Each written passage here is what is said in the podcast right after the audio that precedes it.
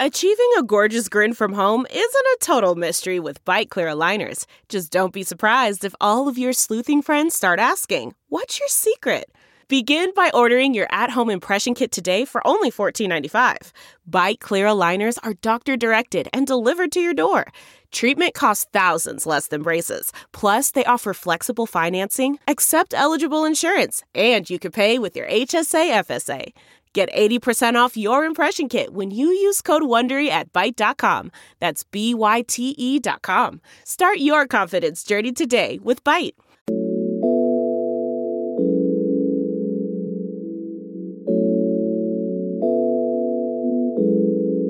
Hey, this is the Kristal Knight Show brought to you by Newsweek, and today's guest is Neil Volz. He is the Deputy Executive Director of the Florida Rights Restoration Coalition. But first, we have to discuss the Donald Trump announcement. In order to make America great and glorious again, I am tonight announcing my candidacy for President of the United States. Wow, another Trump run. 2024 Donald Trump just announced that he's running for president again. This will be his third time. Hopefully, he's a loser again because he lost in 2020 and he lost in the 2022 midterm elections. And so he might just be continuing a losing streak. It really wasn't that exciting. It was actually underwhelming. People are tired of Donald Trump. People are tired of hearing him speak, his voice, his rhetoric. But ultimately, the news cycle has been saved because he has not been the president of the United States. I tweeted last night Are we really ready for another two and a half years or two years of all the things that Donald Trump will do? The rallies, the rhetoric, the lies, the bashing of people in his own party who don't stand up for him. I'm excited that mainstream media is pushing back against him.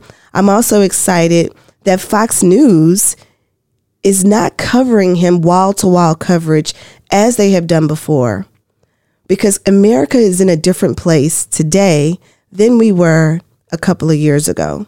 Donald Trump won't enjoy the same popularity, he will not enjoy the same approval as he did in past time. And hopefully, if Mike Pence runs for office and if Governor DeSantis decides to run for president, among other GOP leaders, the thing about DeSantis, though, he's untested. You know, he enjoys popularity in the state of Florida. Many people know him across the country, but campaigning across the United States is very different than leading in your respective state. And so I akin him to Governor Greg Abbott in Texas, these are wildly popular GOP leaders, and they're popular because of the policies that they push in their respective states. But can they mount a formidable presidential campaign where you have to go to states like Iowa or states like Georgia or states like Nebraska and Wisconsin and California and do well among the Republican climate in those other states.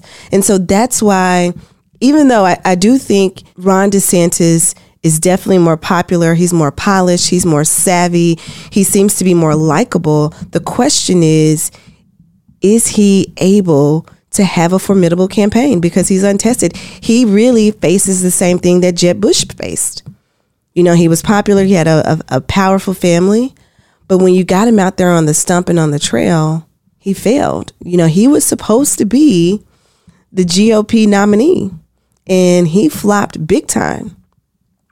So the question also becomes what about Mike Pence? He just did this sit down, you know, with the news reporter. He also released a book. He's also pushed back against what Donald Trump did and said around January 6th. He's been silenced He's been silent for uh, at least over a year. He hasn't really said much. And so the question becomes is he speaking out now because he's planning to actually run for president? Or is he speaking out so that Donald Trump is weakened, so that Donald Trump is silenced, so that Donald Trump does not have the momentum that he believes that he has? And will other GOP leaders align with Mike Pence and others who are anti Trump? It's time for people to speak up. We need more leaders, not just the Democratic Party, but we need more leaders on the Republican side calling Donald Trump what he is a liar, a cheat, a fraud. Someone who's under investigation in the state of Georgia, in the state of um, New York. We need more leaders speaking up against him. And the more GOP leadership says that they are anti Donald Trump, the less his rhetoric becomes reality. We're going to take a quick break, but coming up next is Neil Volz. He's the Deputy Executive Director of the Florida Rights Restoration Coalition. We'll be right back.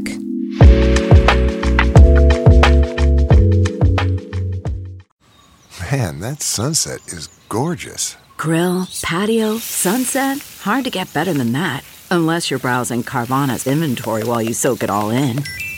Oh, burger time. So sit back, get comfortable. Carvana's got thousands of cars under $20,000 just waiting for you. I could stay here forever. Carvana, where car buying meets comfort, meets convenience. Download the app or visit Carvana.com today.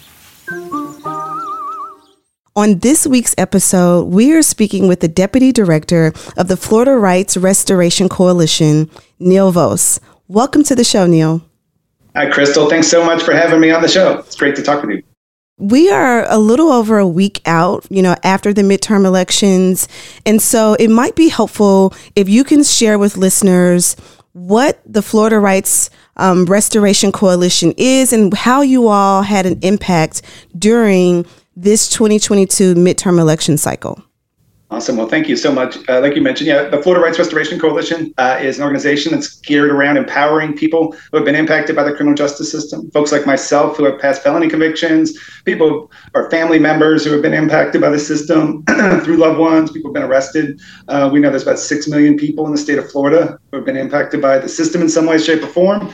And we work to empower uh, individuals and communities uh, to live better lives and make, make for a better community in the process. Um, I think we're best known for the passage of Amendment 4 in 2018 uh, that ended the lifetime ban on voting for people, for 1.4 million people with past felony convictions. Uh, it was the largest expansion of democracy in, in, in America in a generation.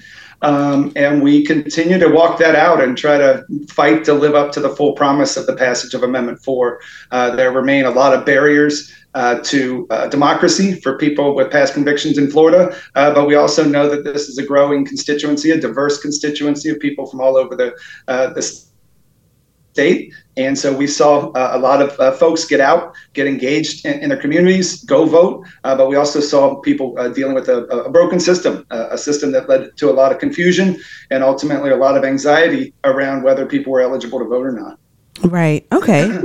So four years later, now the now Amendment 4 is known across the state of Florida. Voters are familiar with your organization. Voters are familiar with the process that if they have a past conviction that they're eligible to vote.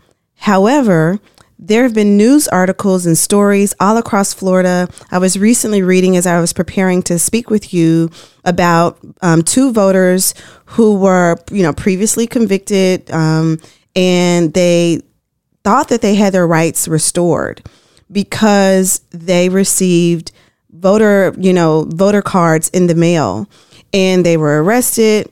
And even after they were arrested and released, they still received another voter ID card in the mail. So it's confusing what the Secretary of State's office is doing, what the governor is saying, and what's happening in real life on the ground. So, can you break that down for us? How could how could that happen where people have, you know, gone on to serve their time, they're a returning citizen, they're living their life fully, they receive a voter registration card in the mail, they go to vote. And in one instance, the, the gentleman went to the um, supervisor of elections, so he wasn't telling on himself. He was really trying to make sure that you know he he absolutely could vote, and and he was arrested. How does that happen with Amendment Four four years later? Those are great questions, um, Kristal, because it really puts a human face on what is a broken system. Uh, in, in, particular, the verification process on the front end Uh, I know it might sound technical to some some folks, but my, my, my guess is, is that your your listeners are here because they want to learn. Um, and, and what we've seen is, is, is a broken system um, and, and, a system that we actually know how and where to fix it.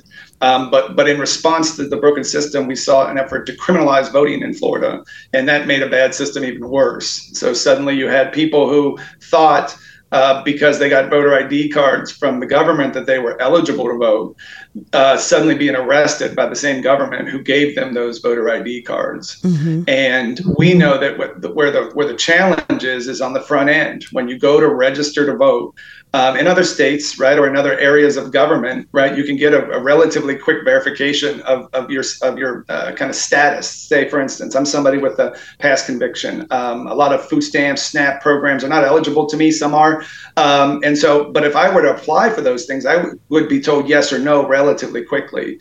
Here, the, the individuals are not are, are not being told yes or no right up right right up front with with clarity and assurance that allows them to move forward because it it, it might be the case that there are certain individuals because certain convictions do uh, not qualify people to, to be eligible to vote, that uh, they might not be eligible. But the state should be able to tell them that. And if you can't count on the state to tell you that, who can you count on? That, right. that's, that's where we found this, this confusing process that, that then led to a lot of confusion and, and anxiety and fear uh, by people who felt like they were in this kind of maybe category. They, they weren't a yes, they weren't a no, but they were trying to work through it. And unfortunately, uh, what we saw play out this election cycle is, is that many people who fell in the maybe category, they just decided not to take part in the process. And that's a real, utter disappointment for some, something as sacred as our voting and our election systems. Absolutely. So let's let's kind of break down that maybe the, the, this category of maybe voters, and let's let's back up to 2018. So in 2018, Amendment Four passes in the state what does that mean by just sheer numbers of people who are now eligible to vote because of this passage? Yeah, so what you saw in 2018 was an, um, two thirds of the public in Florida voted to say, we want to get rid of the lifetime ban on voting that exists for people with felony convictions in Florida uh, impacts about 1.4 million people, kind of the size of New Hampshire, wow. right? So you're yeah. talking about an incredible amount of individuals who had no say in their in their government as of 2018. So the, the amendment passes, it gets it's enshrined in the Constitution in early January. Like on that day, like folks like myself and in all 67 counties across Florida, people went and registered to vote. Um, we then had a had a process in which the state legislature decided that it was uh, their prerogative to write what they called implementing legislation. Our view at the time was it's self-implementing, and, and we could work through these things through the normal uh, process. But the legislature decided that they wanted to. Um, interpret um, what what the voters thought and and and and write uh, legislation uh, implementing the bill. And in the process, they included a definition for a completed sentence that that uh, required anyone to pay their fines and fees and court costs and and those kind of things. And in the process, that took hundreds of thousands of people uh, out of being eligible to being not yet eligible. And now that's a lot of what the work that we do is how do we help individuals who have financial obligations become eligible to vote because we just don't think somebody should have to choose between paying for their health care or their rent or voting. That's just not a moral position that we think uh, we should we should accept. And so we continue to fight to uh, fully tear down those barriers that exist for the, the 1.4 million people impacted by Amendment 4. Wow. Okay. 1.4 million people. When you break it down like it's the size of New Hampshire, that really, you know, it crystallizes exactly how many people that is in a in a large state like Florida. So move us to 2022. So 1.4 million people in 2018 because of this passage, because of the work that you're doing and have done, and thank you for your service to this cause. But these folks are now eligible. What happens when we're in 2022 and we get to this maybe category? Folks are saying, you know what? It's convoluted. I'm confused. I saw my brother or my sister or a friend or a family member get arrested. I may not vote because I don't want to get rearrested and have to go back into the system or be back on papers or whatever kind of mental anguish that comes with the thought of going back into a criminal justice system for simply trying to exercise my right to vote. What did that do? What how did that alone impact this election cycle? And if I can just, you know, be, you know, take a point of privilege and say, this sounds like a raggedy system. It sounds like a system where the Secretary of State is saying one thing and you know election commissions are doing another so how can that op- how can one operate when the systems are not speaking to each other great question. I mean how can how can they operate when the systems aren't speaking to each other? I mean what we're seeing is you know the, the the punishment for this broken system is being felt by returning citizens, people with past convictions in our state. So it's, it's interesting that it's a third election cycle in a row where returning citizens in Florida, people with past convictions, are literally on the front lines of the fight over democracy. Um, and so I think there's some amazing, real heroes uh, in, in Florida, people who really believe in, in democracy and self government and, and, our republic, and uh, that, that you know we just get up every day, right, and, and try and keep pushing the ball forward, keep keep making you know making progress wherever we can. I mean, according to the August uh, 2022 voter file, there were 216,000 returning citizens on the voter rolls in Florida. So a long way to go, but there's a lot of people who are exercising their freedom and wanting to have their voices heard in the process. Uh, so to your question around how, how we got there, is that we, we, we know that the system has been broken for a while as it relates to people with past convictions um, being uh, put on the voter rolls. This actually transcends Amendment Four. This uh, pre- this is this is bigger than one governor or one campaign or one one individual. The, there used to be a system that people could get their voting rights restored one person at a time through the clemency board, mm-hmm. and so you had a system that was built around one person checking one person. It was not automated. It was it was, you know, can you have a team of people doing a check on one individual? And and when you add what happened in Amendment Four to that that system, it's unworkable, mm-hmm. right? You suddenly cannot actually do one person at a time. Um, you and, and so we see the system break down on the front end where somebody who might or might not be eligible. And, and I think one thing that's important, uh, Kristal, and, and, I, and I love being on podcasts like this because you got audience who we want to know these things, right? Right. Is that sometimes in this conversation we actually merge two legal standards. There's mm-hmm. a legal standard that exists to manage the voter rolls in our country and here in the state of Florida, right? So that standard says what what's the evidence say, right? Do you live on that street? Did you fill out the right driver's license information? Did you have the correct right in the, or or do you have a, a charge that that precludes you from being able to vote in Florida? Like those kind of things are very basic. The preponderance of evidence is, is right in front of you. And, and, and there's a process in place. You can take somebody off the voting roll, you give them an opportunity to defend the information, right? Say, well, wait a minute, that's my address actually is correct. I should be voting in this precinct. And then you stay on the rolls. Um, in that case, that happens all the time, all across the country. It's it's standard procedure, and you take somebody off the rolls. We didn't see that. We saw people stay on the rolls and then we, we saw people get arrested. And in our system, our constitutional system, the standard to actually prove that somebody committed voter fraud is that you have to prove that they intended to commit fraud. Exactly. That, and, and, the standard is beyond a reasonable doubt. It's a constitutional, you know, it's our constitutional rights. It's the things we fight to be a part of. Um, and so that's why you start to see when people do get into courtrooms in this case, cases are getting dismissed um, and because it's a higher standard, we're not actually just talking about taking somebody off the rolls. What happened is that people doubled down. They decided to say, for whatever reasons, we're going to arrest people. And now uh, we're realizing that we're in a much deeper conversation. And, and in some ways, this, this horrible, horrible situation is forcing people to get educated on the fact that where the problem is, system wise is right there on the front end. And mm-hmm. we can choose to spend millions of dollars on information technology upgrades and do what other states do, which is to figure out how to manage the, this universe of information in a way that you can say yes or no to somebody right on the front end. Or we can spend millions of dollars arresting people with SWAT teams, you know, at six o'clock in the morning and creating confusion and fear uh, uh, in, in communities all across the state and spend money on law enforcement and the courts and do that. We think that anyone who is willing to sit down in a room and actually talk about this from the perspective of our elections are sacred. Let's protect them. Let's do what we can to make sure that people can access democracy. Um, that that we can solve this problem. Okay. Well, I, you know, I I thank you for being here and, and really breaking this down because it is a it's a complicated understanding about how these things can continue to happen. And there are two things that you said that really made me think about additional questions. One was this clemency board.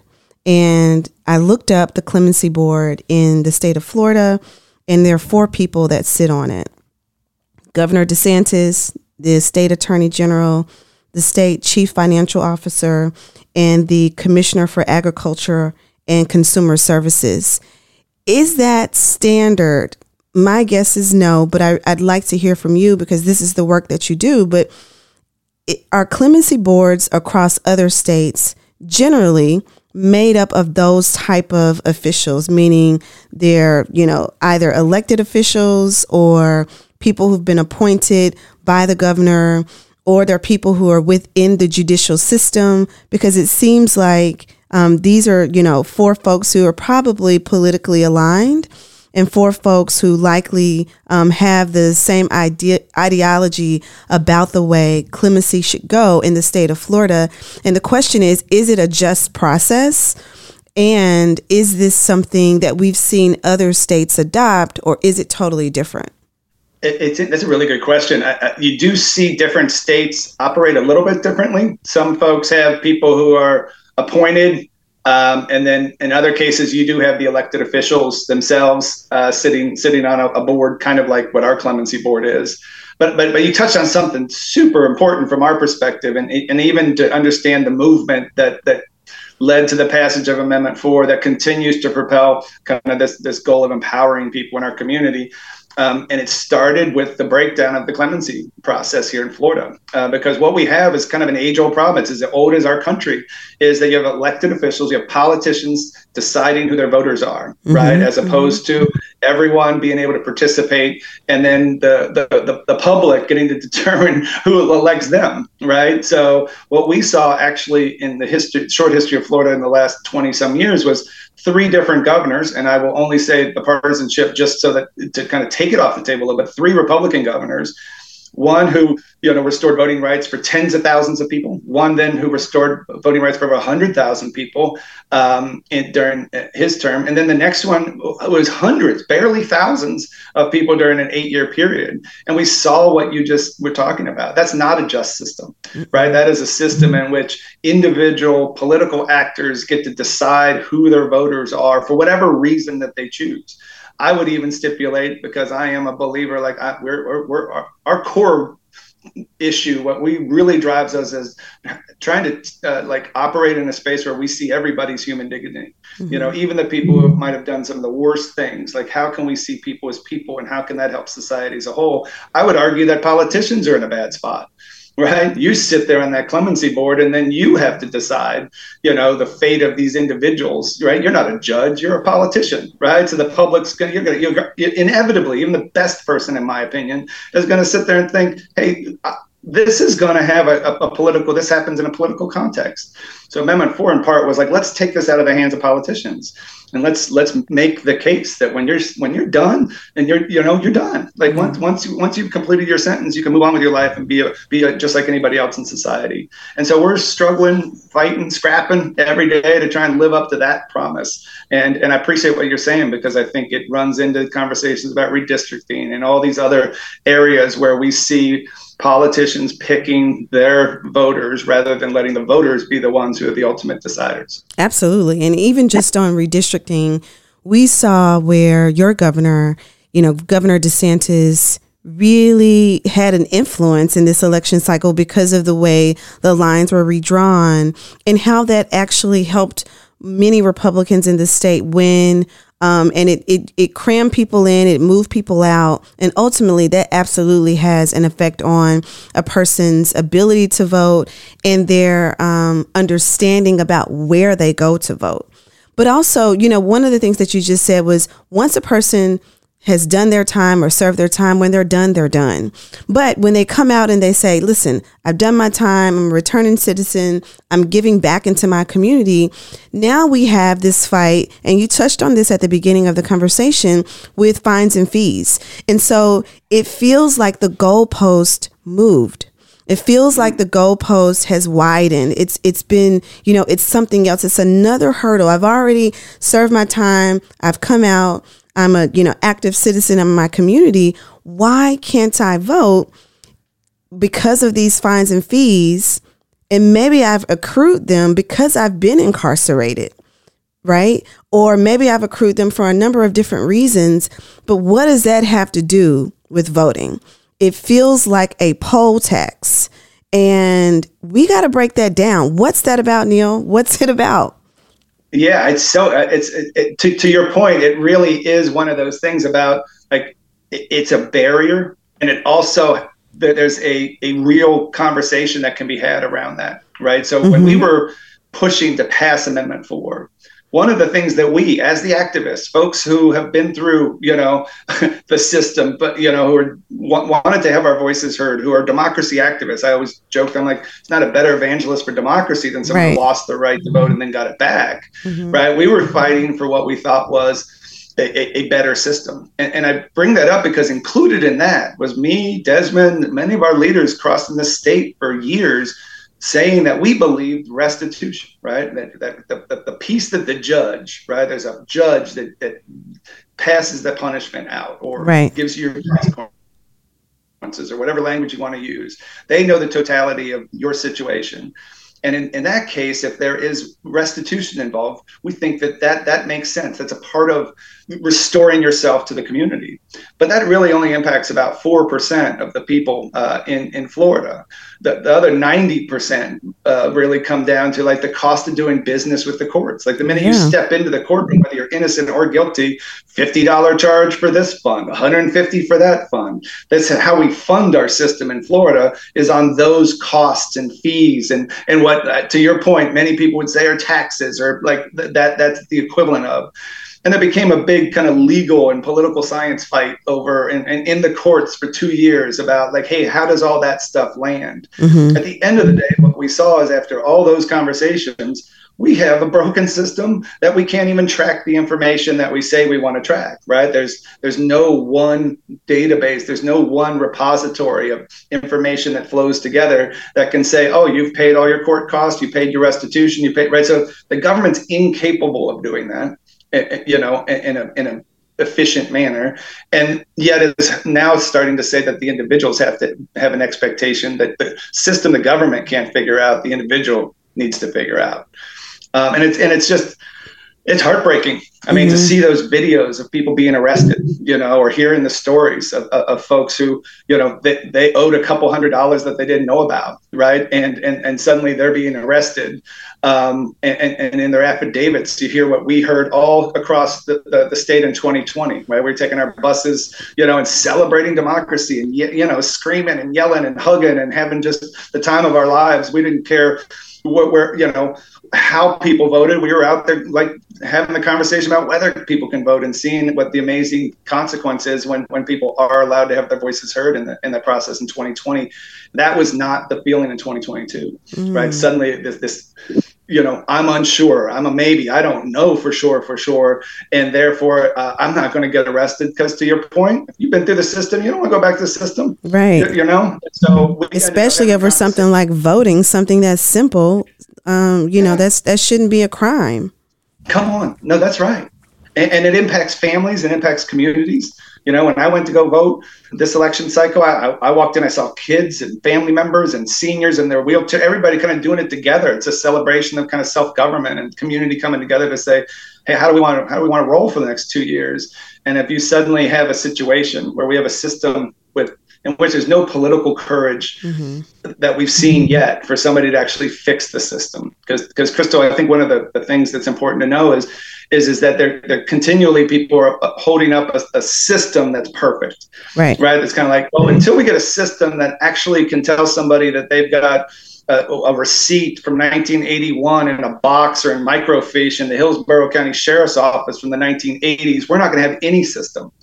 And, and, and our view is is like look at other states. Like look, you know, go go go get 10 grad students and a great professor or go talk to you know data data professionals. We can get to 99.9 or 99 point something percent. And mm-hmm. then you know and have an automated system where we're, we're, getting people into the system and we're seeing the benefits of of democracy. And i'll shut up after this and i appreciate you giving me an opportunity to talk. To something i'm passionate about oh no no no. we love it. We love we love to hear it. And i'm i'm sure the listeners are like this is this is great information because we need to understand how this law has impacted not only you know what's happening in the state of Florida, but as a formerly incarcerated person, as a returning citizen, it's great to hear a firsthand account on what is really happening on the ground. And so you, you talked about how it was impacting this election cycle. You had a campaign, Free the Vote. And what did what did Free the Vote do in 2022 as it relates to your ongoing fight, your ongoing effort to get more returning citizens' rights, voting rights restored? Yeah. So uh, uh again, to jump into the 2022, uh, let me jump back to 2020 just real quick. Sure. Because in that election cycle where we were working out on our Free the Vote campaign in 2020, a lot of the conversation was about these fines and fees right? And and and and we had seen the legislature pass their implementing bill, and in the process, taking hundreds, maybe six, seven hundred thousand people uh, out of the voting rolls in, in that moment um, we were frustrated, uh, but we were also we, we, we, we get fed on hope, right? So like this whole movement, you, you need hope, and so we put a clarion call out to people and said, help free the vote by tearing down these barriers that exist to voting, and instead of trying to change policy and engaging in the divisiveness of the politics of the fall of 2020 we asked people to donate money, pay people's fines and fees directly. Mm. And we got 90,000 donors from all across the country who donated over $30 million wow. to pay for the fines and fees of 40 plus thousand individuals. So in it was an unbelievable act of kind of love from folks across the country who are just like us, you know, frustrated by the divisiveness, the inability to actually have a conversation about important topics for whatever reason. And somehow we broke through and said, hey, give the gift of democracy to somebody, you know, and it was such a cool like response that, that it fuels us, right? You can see that that that people deep down really do believe in democracy and and and, and folks folks voices being heard. So then that springboards us into 2022, mm-hmm. where we, we saw a different kind of response in, in this in this season, right? We in, instead of us really focusing on the fines and fees uh, piece alone.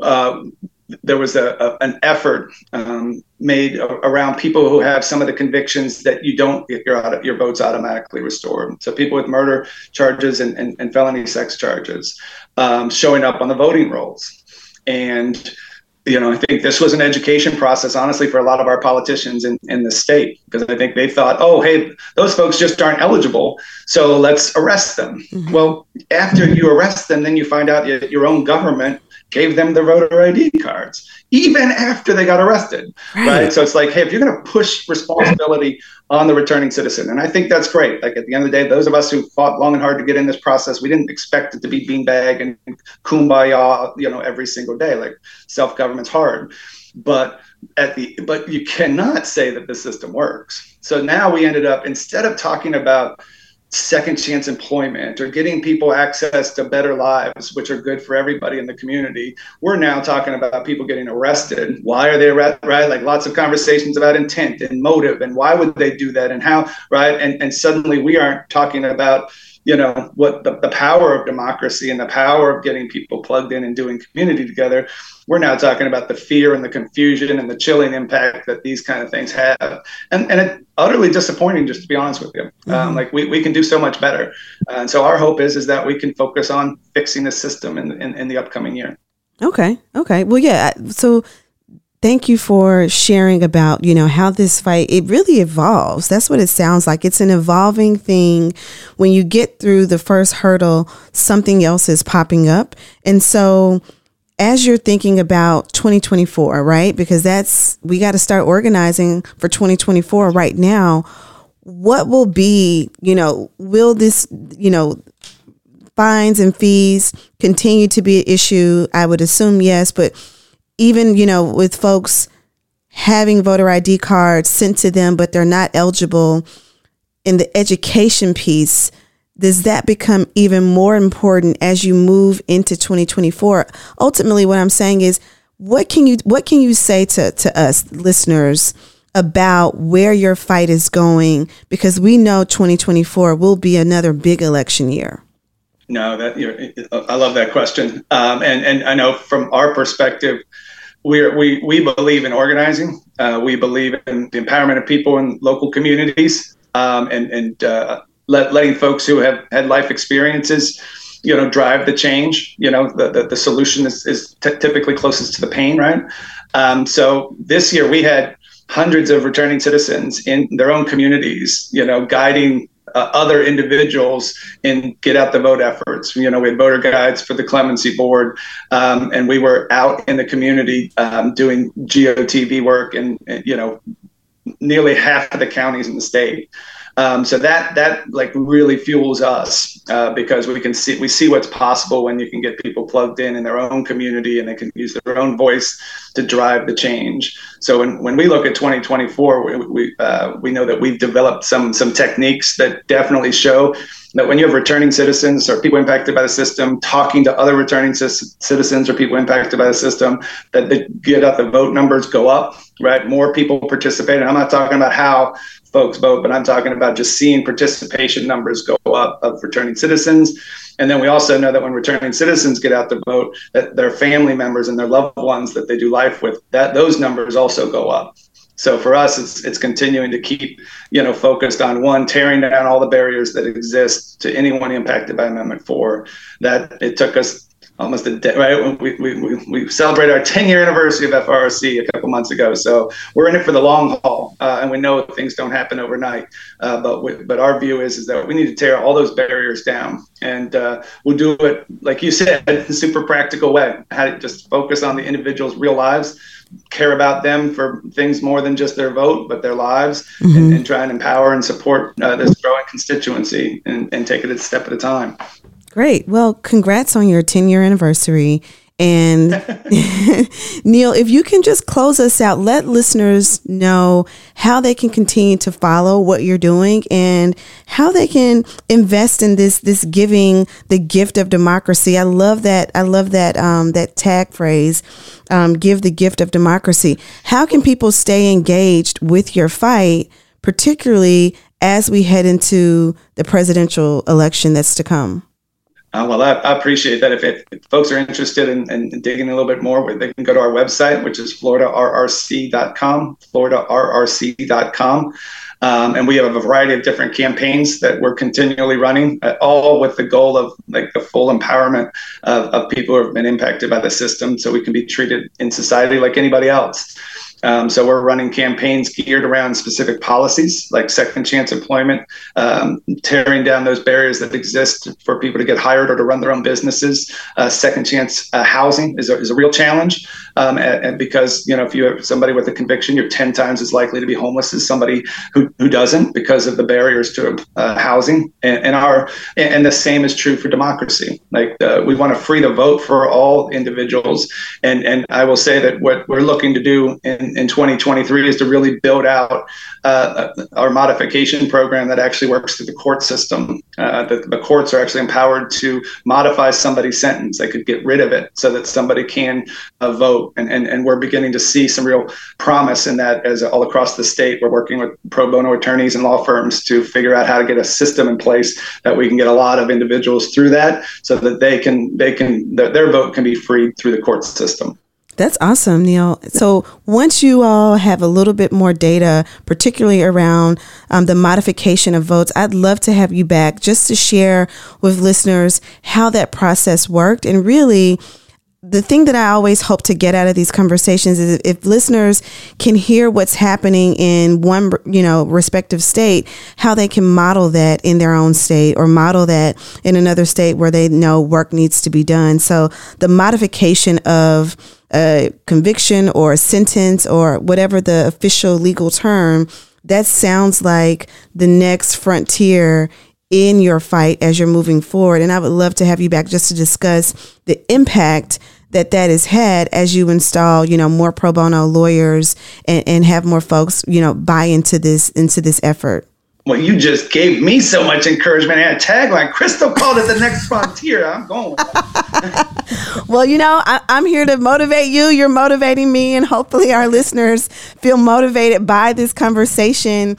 And they know that, you know, the thing for me is that returning citizens, I feel like they're a vulnerable population. And when we talk about vulnerable populations in this country, we often talk about senior citizens or children or folks with disabilities, but returning citizens are, are, are the same. They're they're a vulnerable population, and we have to take special care because these are people who have, you know, for whatever reason, they've been impacted by the criminal justice system. But it doesn't mean when we're talking about voting, when we're talking about access to housing or access to um, a job that people can feel good about that's something that has to be realized and actualized by every American. And we have to do our, our job and our work. And hopefully, this conversation is moving that conversation forward so that people um, and organizations like FRRC can continue to be amplified about the work that you're doing because it doesn't have to be a secret. This is, you know, positive things that are moving our communities forward all across this country.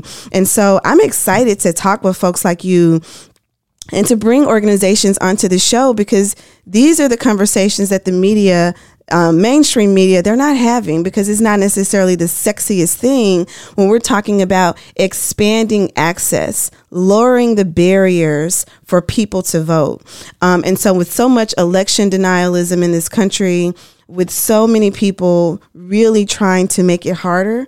Um, I saw folks, you know, even saying after the election, no more mail-in voting. You know, no more. You know, voting should just be one day. And when we talk about a whole generation of people, 1.4 million voters having their rights restored, everyone should be talking about this.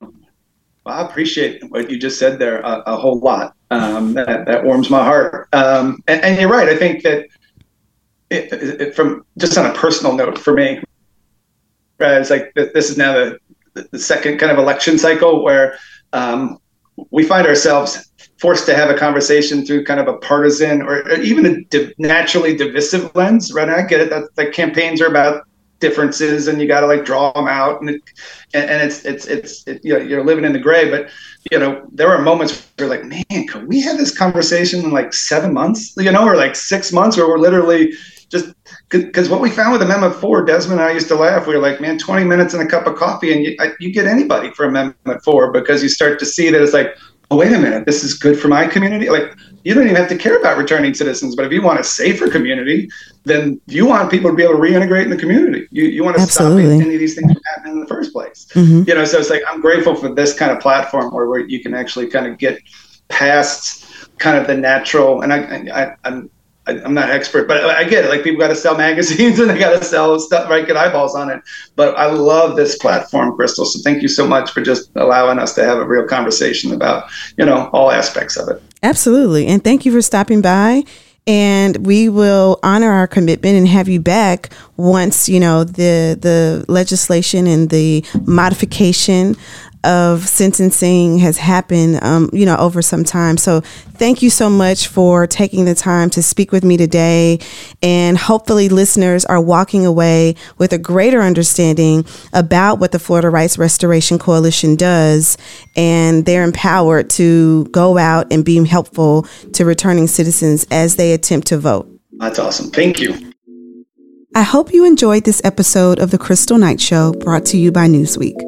The best way you can support us is to give your five star review on Apple iTunes and be sure to check out our diverse lineup of over 12 different podcasts and radio programs at newsweek.com forward slash podcast. I'm Kristal Knight. Thank you for listening. And be sure to subscribe wherever you listen to your favorite podcast to The Kristal Knight Show. Look around. You can find cars like these on AutoTrader. New cars, used cars, electric cars, maybe even flying cars. Okay, no flying cars, but as soon as they get invented, They'll be on AutoTrader. Just you wait. AutoTrader.